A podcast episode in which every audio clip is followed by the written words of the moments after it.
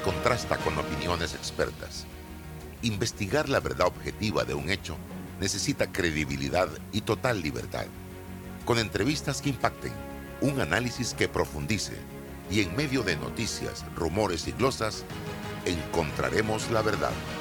Presentamos a una voz contemple y un hombre que habla sin rodeos con Álvaro Alvarado por Omega Estéreo.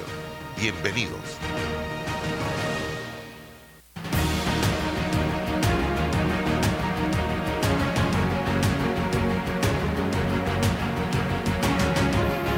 Buenos días, bienvenidos a Sin Rodeos por la cadena nacional simultánea Omega Estéreo. Recuerde que este programa se transmite a nivel nacional a través de nuestras frecuencias 107.3, 107.5 de costa a costa y frontera a frontera, canal 856 para las personas que tienen el sistema de Tigo. También estamos en www.omegastereo.com y en la app de Omega Estéreo.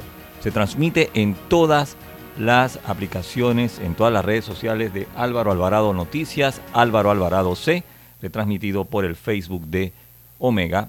Y vamos rapidito a un breve cambio comercial para regresar de lleno con toda la información que nos tiene preparada Álvaro Alvarado. Contamos contigo para garantizar que votes en el lugar que te corresponde en la elección general de 2024. Si cambiaste de residencia, actualízate antes del 5 de enero de 2023. Ingresa a verificate.t.gov.pa para saber si estás actualizado. Si no lo estás, puedes actualizarte en cualquiera de nuestras oficinas en todo el país o también ingresar a tribunalcontigo.com. Tribunal Electoral. La patria la hacemos contigo. Bueno, yo veo que la carretera acá en Lomacobá está avanzando. Yo me dedico a la venta de frutas y vegetales, abastecos, abarroterías y tienditas. Y uno se pone contento, pues, de que con la construcción de todos estos carriles que están haciendo, voy a poder llegar más rápido allá a la ciudad y voy a repartir todo en menos tiempo y ahorrarme plata en gasolina. Ya falta menos. La ampliación del tramo entre el Puente de las Américas y Arraiján lleva más del 50% de avance. Y al terminar, será más fácil entrar y salir de la ciudad, mejorando la vida de cientos de miles de panameños. Ministerio de Obras Públicas, Gobierno Nacional. Bambito Agua de Manantial, directo desde el volcán Barú y Tierras Altas. La frescura del manantial llega a tu casa u oficina ya lista para disfrutar. Consúmelo panameño, consúmelo nacional. Para pedidos 206-0019-6942-2262. Bambito Agua de Manantial. Hola amigos, hoy les contaremos en cuatro sencillos pasos cómo lograr sus metas ahorrando con caja de ahorros. Paso 1. Determina la cifra que puedes ahorrar y lleva un control de tus gastos. Paso 2. Plantéate una meta. Paso 3. Abre una cuenta de ahorros en caja de ahorros que tiene para niños, jóvenes y adultos. Paso 4. No te lo gastes todo y ahorra para el futuro, porque con esfuerzo puedes lograr todo lo que te propongas. Caja de ahorros, el banco de la familia parameña. ¿Quieres quedar a la altura con tu familia, tus amigos, tu pareja, tu esposo, tus hijos? Prueba 1820, un café 100% de altura. Agua pura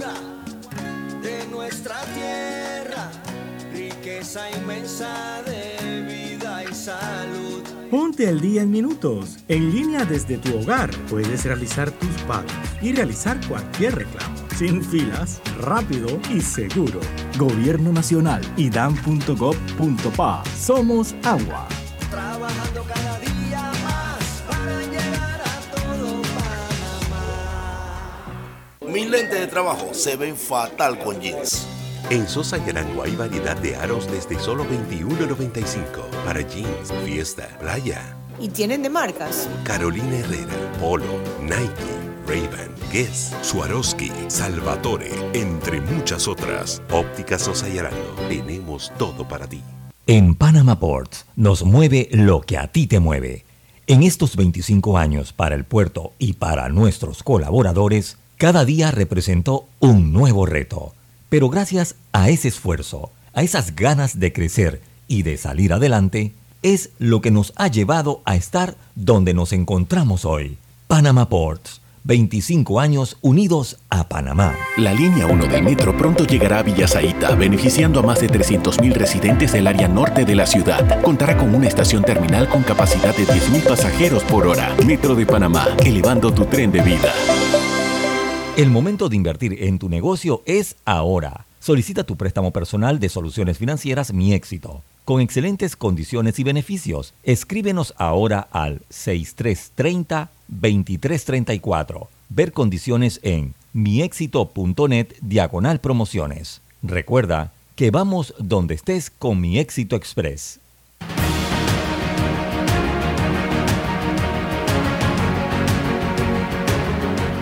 Amigos, ¿qué tal? Tengan todos muy buenos días, bienvenidos. Estamos ya en este su programa Sin Rodeos. Esto es Omega Estéreo, emisora con cobertura nacional. También nos conectamos a través de nuestras diferentes redes sociales, eh, Instagram, Álvaro Alvarado Noticias, Álvaro Alvarado C, en TikTok, Twitter, Facebook, fanpage y también estamos en YouTube para eh, que ustedes puedan estar al tanto de la información eh, que eh, le suministramos. Así que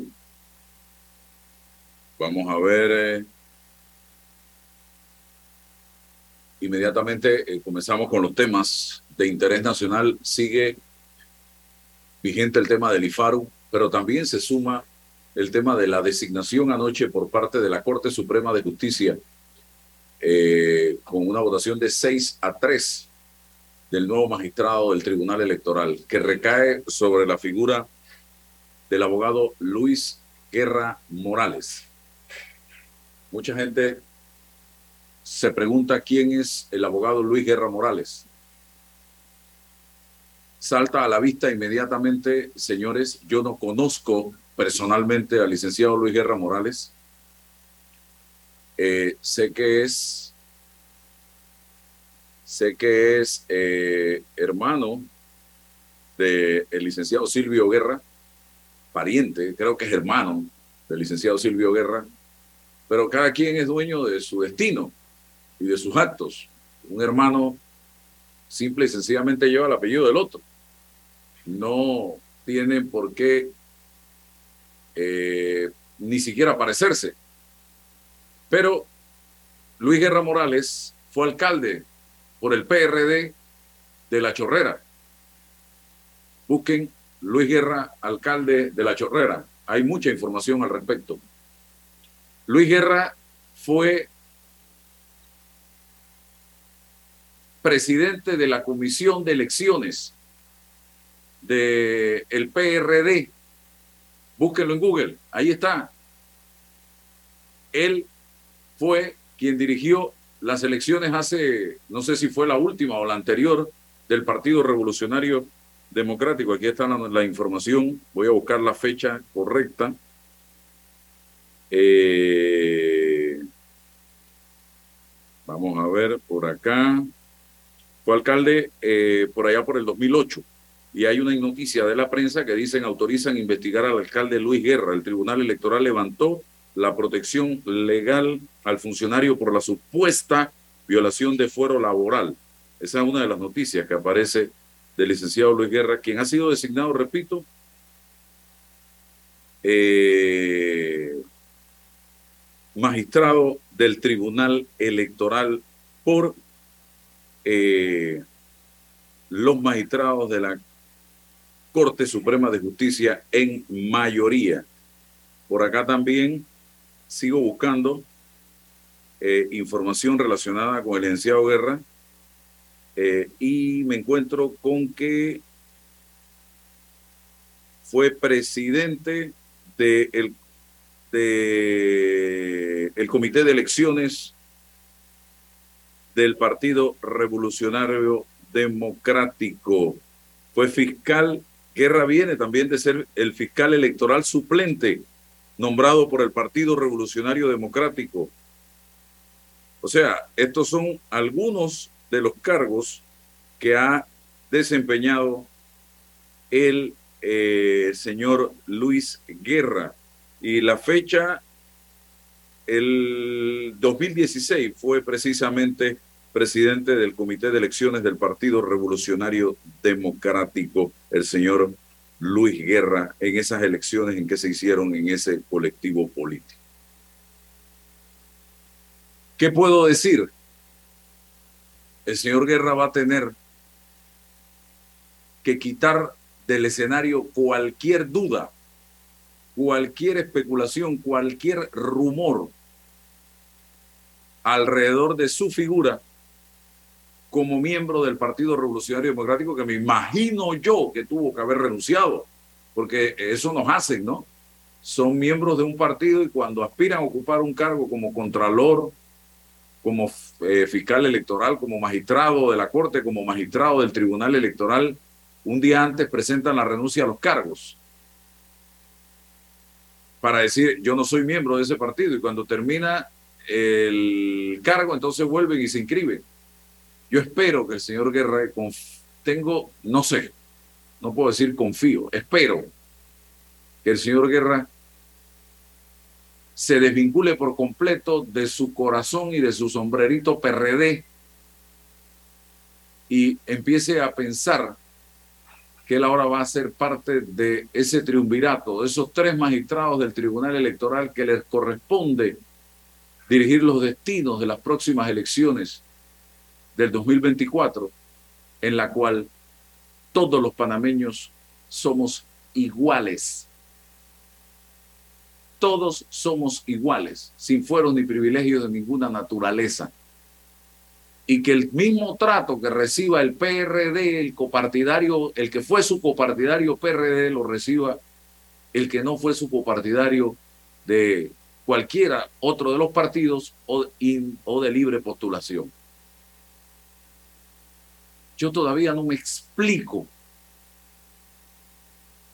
cómo habiendo en este país tanta gente con la preparación académica, con la experiencia en temas electorales, con el deseo de servir a la patria, tengamos que seguir escogiendo entre miembros de los partidos políticos y peor aún del partido político gobernante y peor aún que sean los magistrados de la Corte Suprema de Justicia, ente que debe ser apolítico totalmente, dirigido por la licenciada María Eugenia López, con magistrados que no tienen ninguna supuestamente vinculación política que traigan a ocupar este cargo de tal magnitud y de tal responsabilidad a un miembro de un partido político.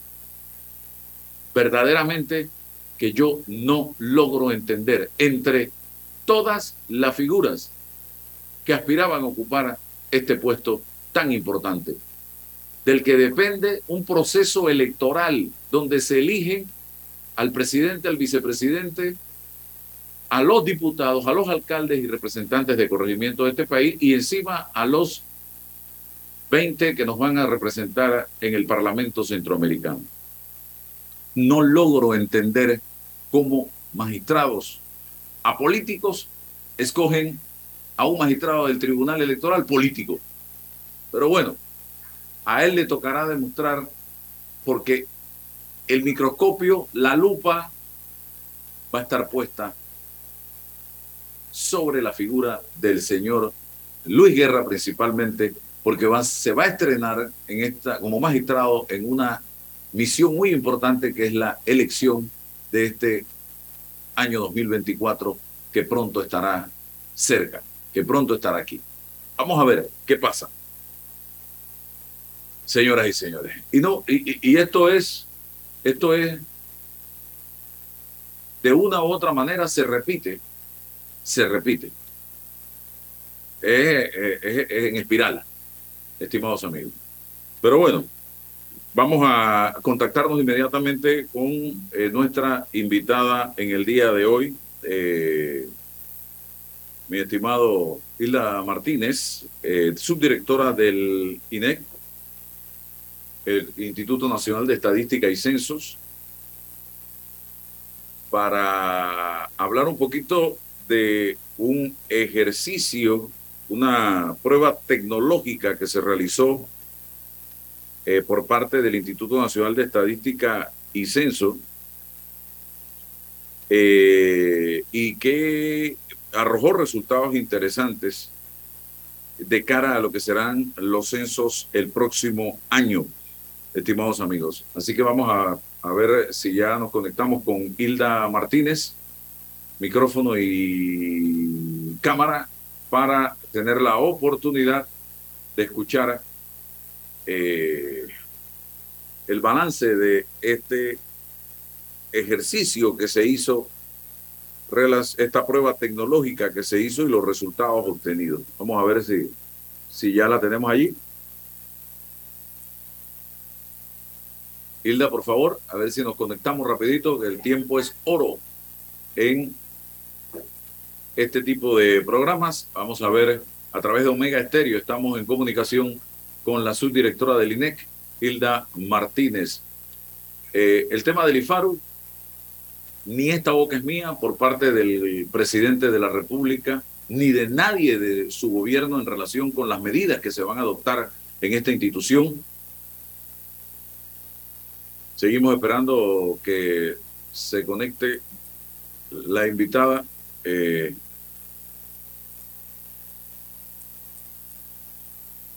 y he visto hoy en la mañana una especie de campaña de apoyo por parte de algunos funcionarios de la actual administración hacia el director de el IFARU, donde dicen, Nando, estamos contigo, y donde aplauden la labor del señor Martínez, ya está habilitada. Usted solamente tiene que prender el micrófono y, la cámara, encender micrófono y cámara, ya está en sala.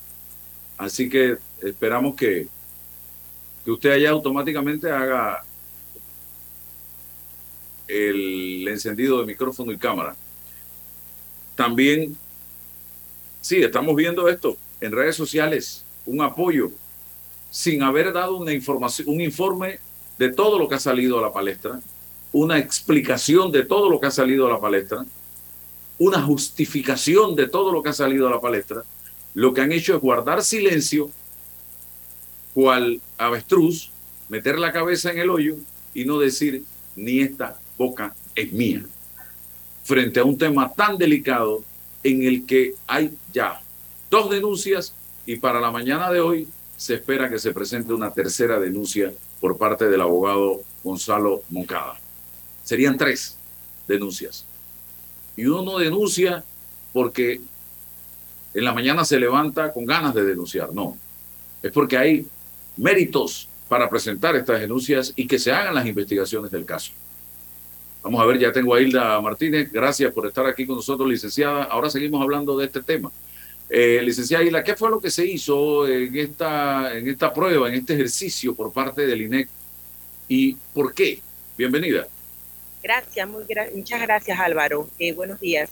Eh, sí, definitivamente que el Instituto Nacional de Estadística hizo la prueba tecnológica eh, para probar todos los dispositivos, para probar el curso de la, de la información, cómo transita hacia nuestros servidores y para probar también las características muy propias de las áreas que escogimos, que fueron Colón, Tocumen y Capira, precisamente porque son ciudades dormitorio, son ciudades, eh, eh, son eh, localidades en donde se presenta algún nivel de inseguridad eh, este, y por eso la, la, eh, la implementamos en esta área. Definitivamente que el Instituto Nacional de Estadística con esta prueba esto de- ha eh, constatado de que estamos preparados para el censo de población y vivienda. Se probaron todos los dispositivos, el reclutamiento, las capacitaciones y definitivamente con resultados positivos. También esto, se generaron una serie de tableros eh, o dashboard de, eh, para eh, referenciar todo el tema de la población y también eh, obtuvimos indicadores interesantes en estas tres áreas en las que se hizo la prueba tecnológica. Ok, me dijo, ¿hay cifras a nivel nacional? No, todavía no tenemos cifras a nivel nacional porque eh, eh, la, prueba se hizo en tres regiones muy focalizadas. Lo que sí probamos es que eh, esto se desarrollaron unos tableros y por lo menos te puedo mencionar que en estas tres regiones en donde se hizo la prueba tecnológica, uno de los indicadores que son asistencia de la población de los niños de 6 a 11 años, salió en un 98.9%. ¿Qué quiere decir esto? Que esto, eh, eh, casi un 100% de nuestros niños entre 6 y 11 años están asistiendo a la escuela en esta prueba, en estas tres regiones en donde se hizo. También eh, sacamos la tasa de, de alfabetismo, que está por el orden de 98.5%, y un índice de masculinidad eh, de 94 hombres por cada 100 mujeres. Pero esto es para la prueba tecnológica. Eh, ¿Qué quiere decir? Que probamos los sistemas, probamos el tránsito de la información, la información se alojó de forma correcta en nuestros servidores y se generaron estos indicadores que dicho sea de paso son un abre boca para lo que esto vamos a presentar cuando ya tengamos el censo que se va a realizar a partir del el 8 de enero. Ok, interesante. Eh, estuve revisando aquí eh, 18 mil 505 viviendas de 18.055 previstas fueron visitadas durante la prueba tecnológica que culminó con éxito el 15 de octubre pasado. Dice la información que se levantó el estudio tecnológico en Tocumen, Capira y Altos de los Lagos en Colón eh, como parte de la hoja de ruta censal, en donde se logró una cobertura por encima del 100%. Otros indicadores revelan eh, o muestran un 1.5% de viviendas con ocupantes ausentes y una tasa de rechazo del 3.7%. ¿Por qué el rechazo? Definitivamente que tuvimos rechazo y principalmente se dio en el área de Tocumen. Eh, las personas, incluso esto nos comentaban, nosotros para el censo de población te vamos a dar la información, le vamos a cooperar, pero para la prueba tecnológica no. Y tuvimos que lidiar con ese rechazo, lo que definitivamente para nosotros es un desafío porque tenemos que sensibilizar a la población para que abra la puerta al censo, para que coopere, para que dé la información veraz que permitirá precisamente obtener esa data para eh, todo el tema del desarrollo el diseño de las políticas públicas. Es importante que la población nos dé la información. Ahora tuvimos esa tasa de rechazo, pero eh, esperamos que para el censo población la persona abran la puerta y puedan darnos la información. Tres áreas específicas totalmente diferentes, eh, incluso creo que sociológicamente diferentes, Altos de los Lagos en Colón, Tocumen acá en el área este, totalmente opuesto, y nos fuimos a Capira, al interior también. Miren ustedes las diferencias, Colón, Panamá Oeste y Panamá Este. ¿Qué identifica cada una de las áreas en esta prueba tecnológica? Y identifica eh, por menos alto, alto un alto eh, nivel de, inseguridad. Por ejemplo, en Alto de los Lagos eh, tuvimos varias incidencias, aunque en cada una de las áreas tuvimos incidencias en cuanto a inseguridad, porque eh, hubo incluso esto, eh, balaceras que se dieron, eh, eh, hubo un homicidio que se dio en una de las áreas en las que estábamos interviniendo con la prueba tecnológica, pero lo que nos ha permitido es precisamente eh, afianzar o fortalecer la coordinación con los estamentos de seguridad para poder este, precisamente esto salvaguardar eh, la seguridad no solamente de nuestro personal operativo, empadronadores y supervisores, sino también de la población en general. Y algo muy importante para que la población se sienta segura, para que la población pueda abrirle la puerta a nuestro personal, van a estar debidamente identificados. De hecho, muchas personas pudieron constatar a través del sitio web www.censopanamá, eh, eh, verificar que ese eh, personal que estaba tocando la puerta era efectivamente personal de la Contraloría del Instituto Nacional de Estadística que estaba haciendo la prueba tecnológica. Eso le da seguridad a la ciudadanía para que nos abra la puerta, para que nos atienda a los empadronadores y los supervisores de cara a los hechos. Muy bien, interesante. Eh, aquí estoy revisando información. Eh, Tocumen, eh, muchas, muchas viviendas en venta o alquiler. Eh, si lo comparamos con el resto de las regiones investigadas, eh, el 8.6% de los informantes no brindaron información para el desarrollo de la prueba tecnológica en Tocumen, ¿Fue el, área, fue el mayor área? ¿Tocumen? No, no, no fue la mayor área. Eh, cada una de las áreas, por lo menos en, en Tocumen, teníamos aproximadamente seis mil y tantas de viviendas. Eh, en Colón teníamos siete mil viviendas. no, Eh, pero en cuanto al rechazo, ¿cuál fue la ah, que en cuanto más- al rechazo, sí, el rechazo fue más alto en Tocumen. Mm, eh, vi. Exactamente, fue más alto en Tocumen. Eh, lamentablemente, pues allí eh, también incluso se, con- eh, se confundió quizás eh, el tema de la prueba tecnológica con un evento que se dio que estaban eh, haciendo recolecciones de firmas. Entonces las personas estaban bastante eh, eh, eh, renuentes a, a- y nos decían, nosotros para el censo te vamos a dar la información, pero para la prueba tecnológica no queremos a- eh, a dar la información. Entonces, esto definitivamente son estrategias que nosotros tenemos que fortalecer. Es un desafío para que la población se sea sensibilizada en la importancia de este evento.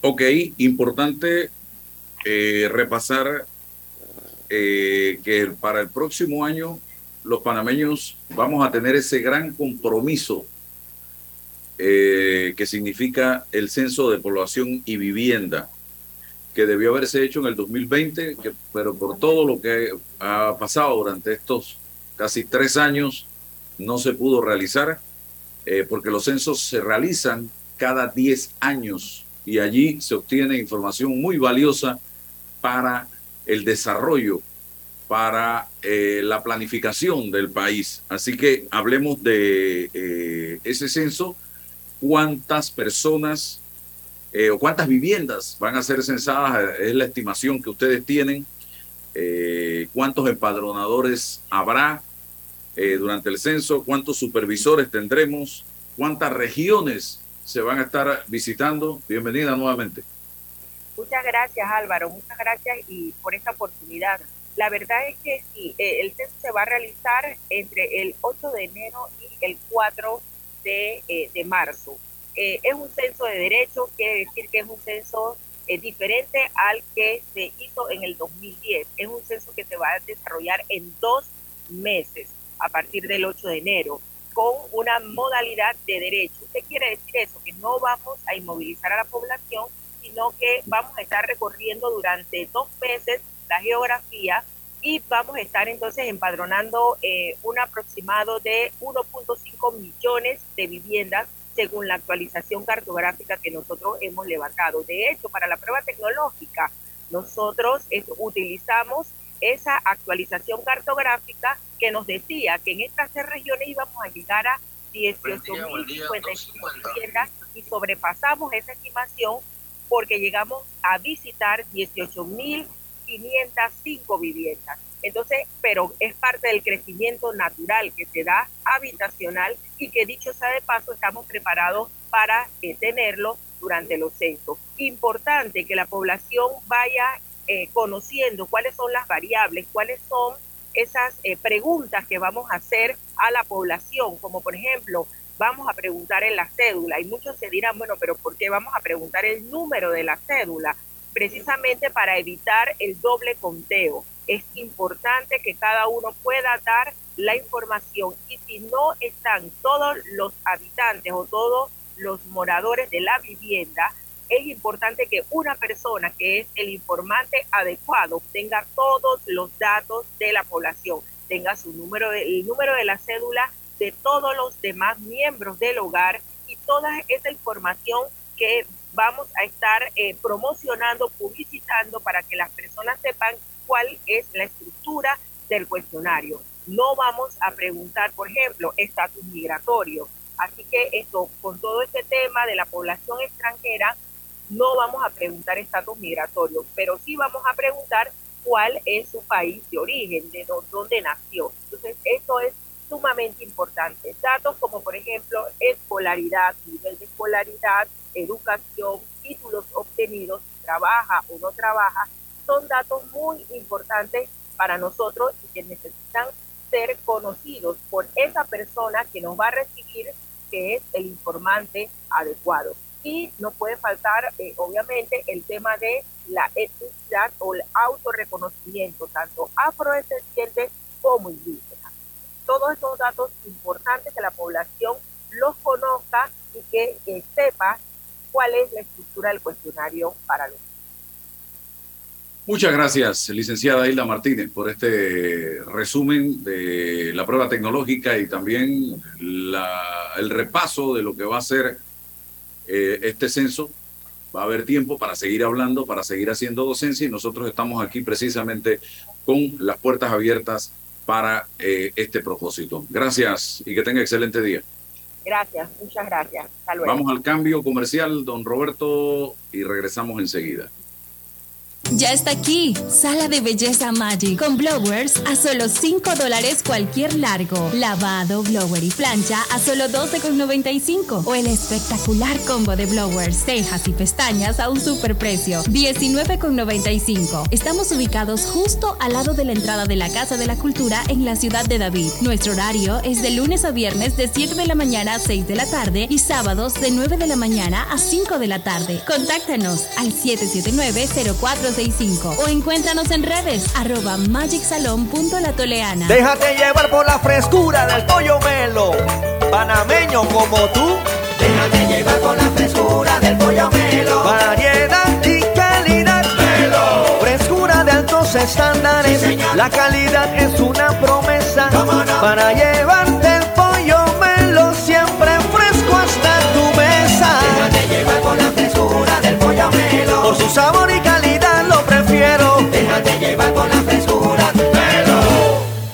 Hace 25 años llegó Más Móvil, la señal que el país esperaba para avanzar con las últimas tecnologías. Una señal de unión que ha cerrado brechas. Una señal de progreso con grandes aportes a la economía de Panamá. Una señal de innovación con una potente red de fibra, más TV total y más Wi-Fi 360. A simple vista es solo tecnología, pero es el talento de nuestra gente, la verdadera señal del futuro. Más Móvil, la señal de Panamá. La emergencia climática es una carrera que estamos perdiendo. Panamá, capital de emociones, Bahía Motors y Los Rabanes te invita este domingo 30 de octubre a la primera carrera concierto Corre contra el cambio climático. En el tramo marino, desde las 6 de la mañana, inscríbete ya en www.papaya25.com y dejemos juntos una huella verde en Panamá. ¿Ya tienes todas tus vacunas? Protégete de enfermedades y sus complicaciones en el futuro. Prevenir es la clave para una vida sana. Las vacunas son seguras. Caja de Seguro Social. Aquí, ahora, siempre. Conoce a uno de los mineros profesionales de Cobre Panamá. Mi nombre es Carlos Gómez y dirijo el área de arqueología de Cobre Panamá. Mi trabajo es emocionante porque es investigar el pasado de culturas de hace 2300 años. Yo exhorto a los jóvenes que estudien arqueología que hace falta y un proyecto longitudinal como este ofrece las oportunidades para insertarse. Sigue la historia de este panameño en nuestras redes sociales arroba Cobre Panamá y descubre por qué Cobre es el futuro. Que tus vacaciones, remodelaciones, metas y navidades no se queden pequeñas. Agrándalas con un préstamo personal de caja de ahorros. Y con el desembolso te regalamos 200 balboas. Solicita el tuyo hoy en nuestras sucursales. Te ofrecemos rápida aprobación, cómodas mensualidades, facilidades de refinanciamiento e intereses sobre saldo. Caja de ahorros, el banco de la familia panameña. Promoción válida del 19 de octubre al 30 de noviembre de 2022. Ver términos y condiciones en cajadeahorros.com.pa. En Panama Ports nos mueve lo que a ti te mueve. En estos 25 años para el puerto y para nuestros colaboradores, cada día representó un nuevo reto. Pero gracias a ese esfuerzo, a esas ganas de crecer y de salir adelante, es lo que nos ha llevado a estar donde nos encontramos hoy. Panama Ports, 25 años unidos a Panamá. Bueno, me voy a comer con una estrella. Espérate, ¿y tu esposa sabe? Claro, ella sabe que la estrella del sabor es American Star. Y por eso en la casa comemos delicioso.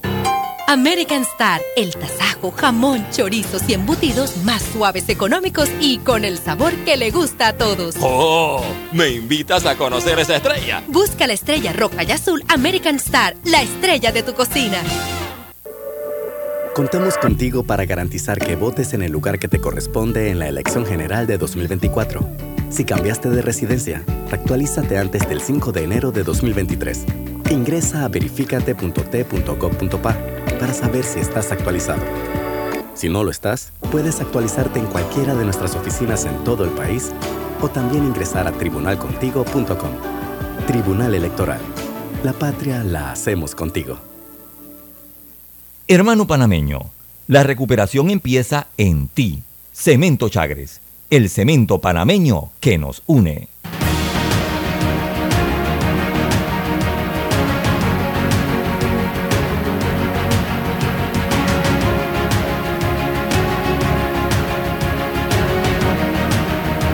Seguimos adelante, estamos en Sin Rodeos.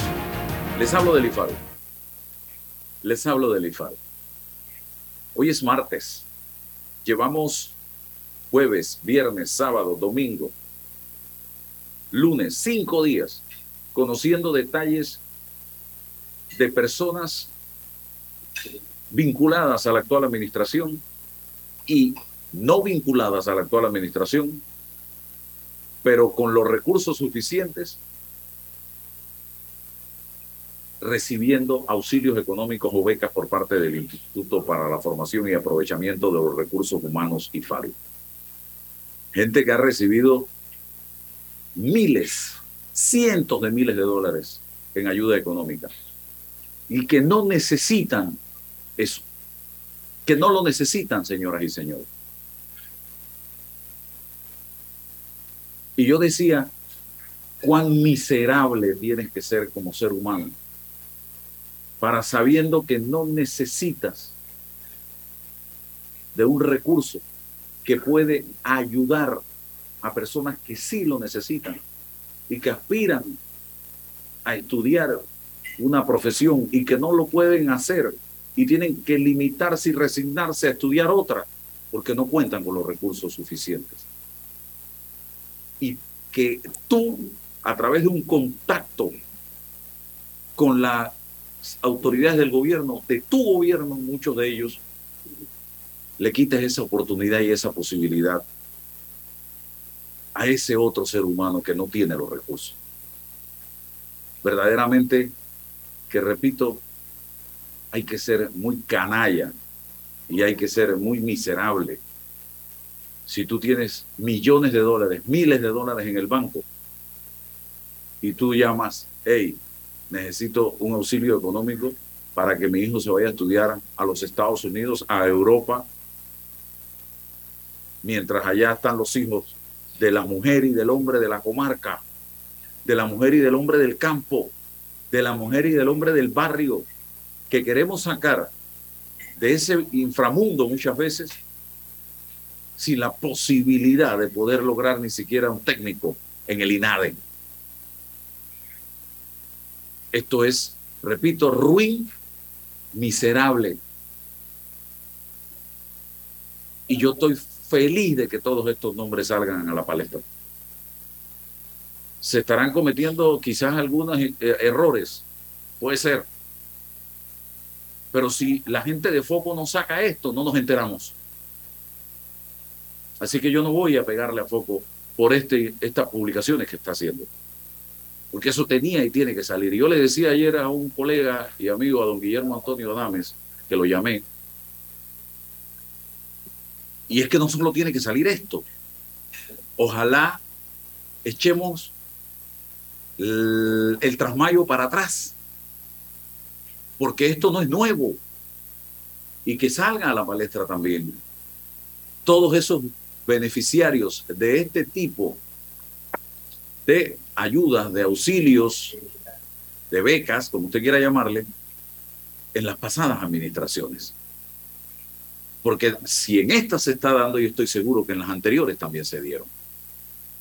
Es que estamos hablando de recursos del Estado y eso es lo que yo no entiendo, cómo hoy pueden funcionarios de la actual administración, en vez de pedirle al director del IFARO sal da la cara, presenta un informe, justifica lo que hiciste, explica lo que hiciste salir en las redes a respaldarlo como si él fuera una víctima, cuando el señor Meneses no es víctima de nada.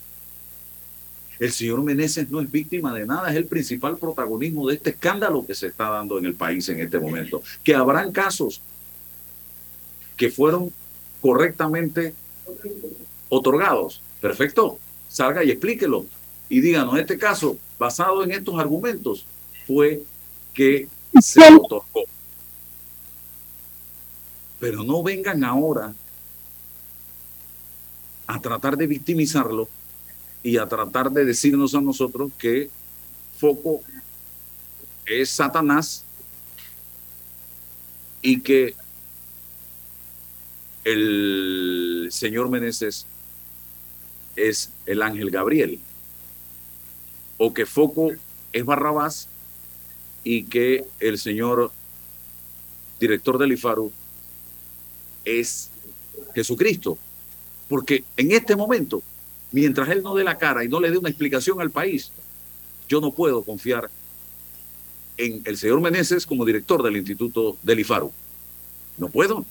¿Qué confianza tengo, puedo tener yo en una persona que llevan cinco días de estar saliendo información de cosas extrañas, con un tufillo rarísimo y que él todavía no haya dado la cara, por amor de Dios. Y que ahora nos quieran salir con el cuento de que te apoyamos, Nando, de que tú eres lo máximo, Nando, de que tú eres el amigo de los, de los jóvenes, Nando, que tú... No, no, no. Salga, explique al país. Y señor Nando, no crea que esto, al menos que usted se esconda en lo que resta de la administración Cortizo y no salga de su oficina a hacer más nada, se le va a olvidar a los medios de comunicación. Porque donde usted lo vean, le van a plantear todas estas preguntas relacionadas con este caso. La estrategia de esconderse que le han planteado desde la Secretaría de Comunicación del Estado está errada. Y se lo digo con la experiencia que tengo como comunicador. Si hay algo que le gusta a este país es que le digan las cosas de frente, que le hablen con la verdad, que no se oculten. Pero usted en este momento está jugando al avestruz y asesorado por la Secretaría de Comunicación del Estado. La transparencia es fundamental cuando estamos hablando de fondos públicos, porque esos no son recursos de la finca personal de nadie, ni de la libreta de ahorros de nadie, esos son recursos del Estado. Y todos tenemos derecho a conocer qué es lo que está pasando y cómo se otorgaron y cuánto se otorgó en concepto de auxilio económico y de becas. Así que esperamos,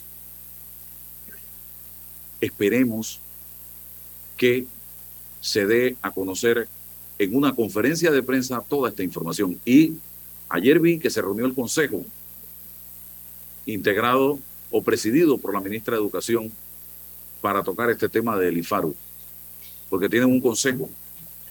Y yo tengo mucha fe y confianza en la ministra de Educación. Siento que es una mujer honorable, una mujer correcta y mi señora ministra, pídale al señor presidente de la República que la primera solución a este problema es la separación del cargo del señor Meneses. Separación del cargo, destitución, renuncia, lo que usted quiera. Pero él no puede seguir en ese puesto. Y le decía yo ayer a una persona, no provoquen otro estallido social, porque el anterior de julio no se ha pagado. Eso está a la brasa y echando un hito. No provoquen otro estallido social, porque eso sería demasiado peligroso para el país. La solución aquí, en este momento, y la planteo, ya voy con la llamada, a mi parecer, y se lo doy de consejo a la gente que maneja la comunicación, que mal maneja la comunicación del gobierno, la salida del señor Meneses el planteamiento público o el llamado público a una investigación, pero de verdad, no de cuento, por parte del Ministerio Público, el llamado a la Contraloría, pero una Contraloría de verdad. Porque la Contraloría ha sido parte fundamental en todos estos otorgamientos de auxilios económicos, porque ha firmado todo. Una auditoría de Contraloría. Pero de verdad, señor Contralor, por favor, de verdad. Lo otro, revisarse las formas como se otorgan estos beneficios y que a partir de esta revisión exista un comité de personas honorables, un comité de personas correctas que evalúen cada una de las solicitudes. Y no por nombre, que le pongan un número, un código y revisen cada una de las solicitudes y determinen a través de los méritos que tiene la persona si es candidata o no para que se le otorgue ese beneficio económico que da el IFARU, que es plata de todos nosotros los panameños. Que se acabe aquello de traigan una carta de un diputado. ¿Por qué carrizo tenemos nosotros que cuando vamos a solicitar una ayuda, un auxilio, una beca o un préstamo, tener que llevar una carta? ¿Quién es un diputado para que me tenga que dar una carta a mí de referencia para el IFARU. ¿Por qué? Y muchos panameños, muchos panameños pueden dar fe, pueden dar testimonio de que cuando han ido al IFARU le dicen, si usted quiere que esto se le acelere, tráigame una carta de referencia de un diputado. ¿Por qué? ¿Quién carrizo es un diputado para que me, a mí, me tenga que dar una carta para yo ser un profesional? Muchos diputados ni siquiera han estudiado. Entonces, todo eso tiene que cambiar en el Instituto para eh, la Formación y Aprovechamiento del Recurso Humano, IFARU, que fue una institución que por lo que conozco, el general Omar Torrijos la vio como una institución para sacar de la ignorancia a mucha gente en este país, del analfabetismo a mucha gente en este país y hacer a muchos hombres y mujeres de clase popular profesionales y gracias al IFARO, muchos de ellos, mucha gente hoy puede decir, yo soy un profesional. Pero lo que han hecho esta gente en este momento no tiene perdón y no tiene nombre. Así de sencillo. Y lo peor aún es justificarlo. Y yo le pido al señor presidente, señor presidente, por favor, usted, yo lo conocí a usted siendo diputado de la República y usted era otra persona cuando yo lo conocí a usted, siendo legislador, cuando yo lo entrevistaba a usted en, otra época, porque ahora es imposible lograr siquiera verlo por televisión, ya ni siquiera por televisión se le puede ver, lo tienen aislado por completo, lo tienen en otra galaxia por completo. Cuando yo lo conocí a usted, siendo legislador, usted era otra persona. ¿Qué lo hizo transformarse en lo que hoy en día es, señor presidente Cortizo? Usted nos ha dado cuenta cómo usted ha cambiado. Y lo dice gente cercana a usted, que no conocen al Laurentino Cortizo de hoy, porque no es ni la sombra del Laurentino Cortizo que iba a la televisión a hablar del sector agropecuario, hablar de la gente pobre, hablar del país por dentro, de ese país que usted recorría, hablar de decencia, de honestidad, a criticar la corrupción, a hacer propuestas para salir adelante. Hoy, repito, ni la sombra. ¿Qué le hicieron que lo aislaron del Panamá por dentro? Porque estar en el país no es andar repartiendo una cabeza de ganado, un toro, una vaca, de sábado en sábado, no es regalar un carro de vez en cuando, no es andar regalando bolsas. No, eso no es gobernar. Eso no es gobernar, señor presidente. Eso no es gobernar. Señor presidente, usted en su discurso de cierre de campaña, usted habló de cuando, que cómo quería usted salir de su gobierno y caminar por las calles del país. Pero usted está haciendo todo lo humanamente posible para salir mal de los cinco años de gobierno. Y todavía está tiempo, siento yo, de cambiar esa imagen que tienen muchas personas de usted. O usted no se da cuenta, usted no ve las redes sociales, cómo la gente ha perdido la confianza y la fe en usted, señor presidente. Porque hubo un rayito de esperanza en un momento determinado, cuando usted asumió la presidencia, de que usted, no quienes lo rodeaban, usted podía hacer cambios importantes en este país. Pero ya eso se ha perdido por completo. Rompa esa burbuja donde lo tienen metido, donde lo tienen aislado y empiece a conectarse nuevamente con el país. Porque pareciera que usted no vive en Panamá, señor presidente. Pareciera que usted está viviendo en Bosnia en este momento. Y se lo digo con franqueza. Y no lo hablo por teléfono, lo estoy diciendo en la radio, como un consejo. Y ojalá esto que yo estoy diciendo le llegue a sus oídos para ver si usted vuelve a establecer conexión con la frecuencia en la que se encuentra el pueblo panameño, porque usted no está en conexión con el pueblo panameño. Y están pasando muchas cosas, muchas cosas. Mientras que usted ayer estaba sancionando una ley de no sé qué con el Ministerio de Cultura, usted estaba... Eh, usted está en otro mundo, señor presidente. Nosotros necesitamos un presidente para gobernar, para tomar decisiones, para hacer los cambios y las correcciones de rumbo que se tienen que hacer, sin que le tiemble la mano. Y usted no está haciendo nada en esa dirección en este momento. Pareciera que este país está siendo gobernado por la directiva del Partido Revolucionario Democrático y no por el presidente de la República. Esa es la percepción que hay de mucha gente. Voy con la llamada telefónica. Fabiola, eh, la tengo en línea telefónica. Ella ha estado muy activa. Eh, ella ha estado muy activa en. Fabiola Hostos ha estado muy activa en, en los últimos días. Ella es venezolana y muy entregada a lo que está pasando con los hermanos venezolanos que hoy día están viviendo una situación sumamente triste y delicada. Eh, Fabiola, cuéntame qué está pasando en el día de hoy. Bienvenida. Hola Álvaro, buenos días y gracias por este espacio. Mira, estoy acompañada también con... Hola, hola, gracias. Estoy acompañada también con Itzel, que es de, es de Panamá y nosotros pertenecemos a un grupo de voluntarios civiles que nos las pasamos hace cinco años pues ayudando a las, tanto a niños eh, que necesitan ser operados y ancianos en las, en las casas, en, en las casas hogares.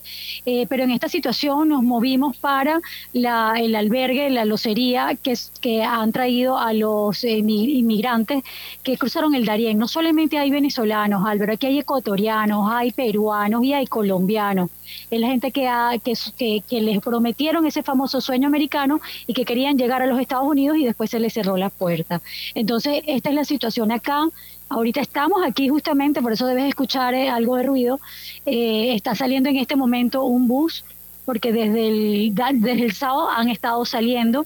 Aquí mismo ellos, los que tenían dinero y que los que han conseguido su dinero, han podido comprar sus boletos que aquí mismo se los venden, la embajada, la embajada de, Venezuela. Entonces, eh, la situación, bueno, de, ya sabes, totalmente infrahumana, unas cosas este, con, problemas de salud, con, muchas cosas acá. Sin embargo, bueno, están protegidos, se les, se les está dando comida, ropa, se ha abocado tanto el pueblo panameño como el pueblo venezolano a traer donaciones como tú no tienes una idea. Ahorita nuestra misión es eh, eh, ayudarlos para la compra de los boletos y que se puedan ir yendo. Tengo entendido que ayer eh, de alguna forma salió un vuelo humanitario con 160 personas y según va a salir otro vuelo el jueves, pero igual nosotros estamos ayudando a las familias con niños pequeños, hay embarazadas, hay, tú sabes, y perdona la, la, la letanía, pero este, esa es la situación. Muy delicado todo esto. y ahora eh, hay muchos venezolanos que intentan entrar a territorio panameño de vuelta desde Costa Rica y eh, Panamá ha tomado la decisión de no permitir el ingreso de más venezolanos a territorio panameño y a eso súmale los que todavía vienen en camino por la selva del Darién. Sí, bueno, tengo entendido, tengo entendido y yo hasta ahí no puedo llegar, pero ya no han llegado más autobuses acá. Anoche llegó, llegaron unas personas a Albrook que ellas vienen de Costa Rica. Eso sí es lo que sé, pero si ya cerraron fronteras ya debe estar, eh, ya no deben estar ingresando más nadie. Eh, de hecho, aquí el sábado cuando nosotros vinimos a traer desayuno, habían cerca de unas 2.000 personas. Hoy en día te puedo decir que estoy parada aquí y pueden ser que queden unas 600 personas. Pero en Albrook y en Albrook hay más, claro. Aquí está Excel que también te puede contar un poco y hablarte de lo que de lo que es nuestra meta en este momento para esta gente que está aquí. Hola Álvaro, mi nombre es Excel de Goles de Corazón.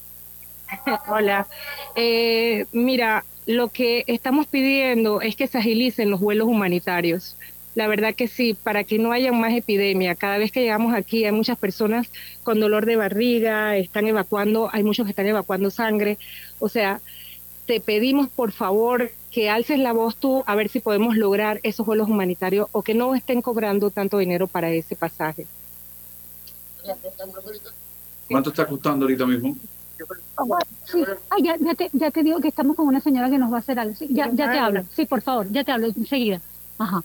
Este, Álvaro, perdona que es que vinimos acá también a reunirnos con una persona y ya llegó. Sorry la interrupción.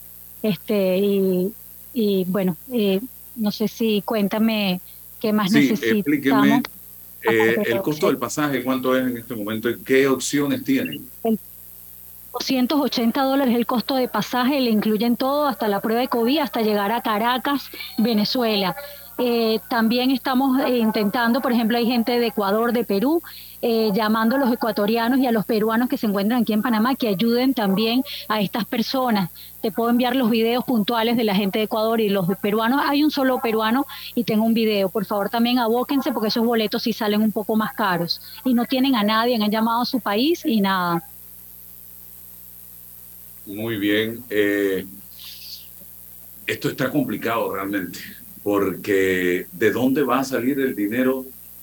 Alguien decía ayer que es más económico para Panamá chatear unos vuelos para que estos venezolanos puedan regresar a su patria que mantenerlos aquí dándoles eh, alimentación todos los días. No sé qué piensan ustedes. Claro, Claro, claro, es que eso es así. La alimentación que han estado y la ropa y todo esto, obvio, ha sido este, eh, una eh, entrega total de civiles y de empresas que han venido acá. Evidentemente, esto es una situación que debemos solucionar ya.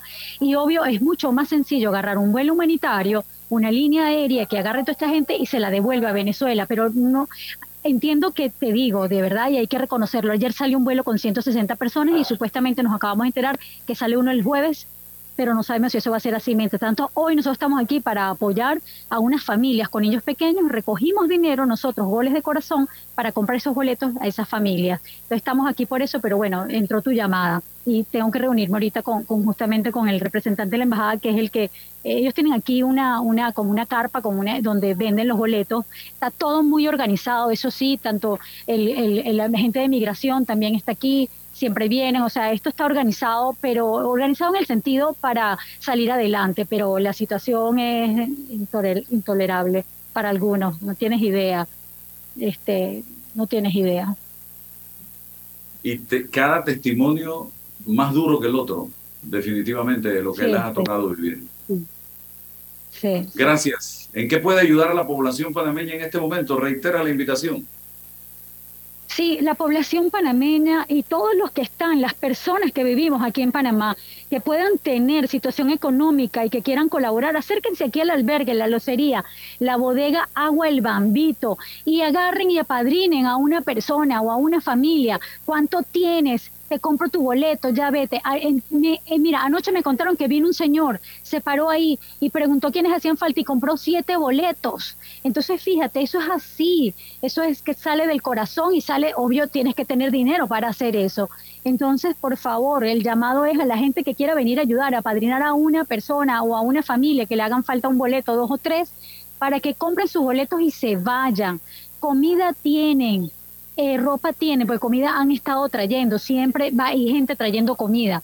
Y ya te digo que deben quedar por lo menos unas cerca de 500 personas para, para porque no sé exactamente el censo hoy, pero veo mucha, está más, más desocupado esto. Bueno, muchísimas gracias entonces por la oportunidad de conversar con ustedes en la mañana de hoy y seguimos en contacto para eh, tratar de generar conciencia en la población panameña sobre este tema. Gracias. Gracias a ti, Álvaro. Gracias. Bien, así están las cosas en este momento. Hay que buscar los mecanismos para ver cómo de una u otra manera nos solidarizamos y ayudamos a toda esta gente que tanto lo necesita. Les agradezco a todos la atención dispensada, se nos acabó el tiempo. Si Dios nos da permiso, mañana nos volvemos a encontrar. La información de un hecho se confirma con fuentes confiables y se contrasta con opiniones expertas. Investigar la verdad objetiva de un hecho necesita credibilidad y total libertad. Con entrevistas que impacten, un análisis que profundice y en medio de noticias, rumores y glosas, encontraremos la verdad. Presentamos a una voz contemple y un hombre que habla sin rodeos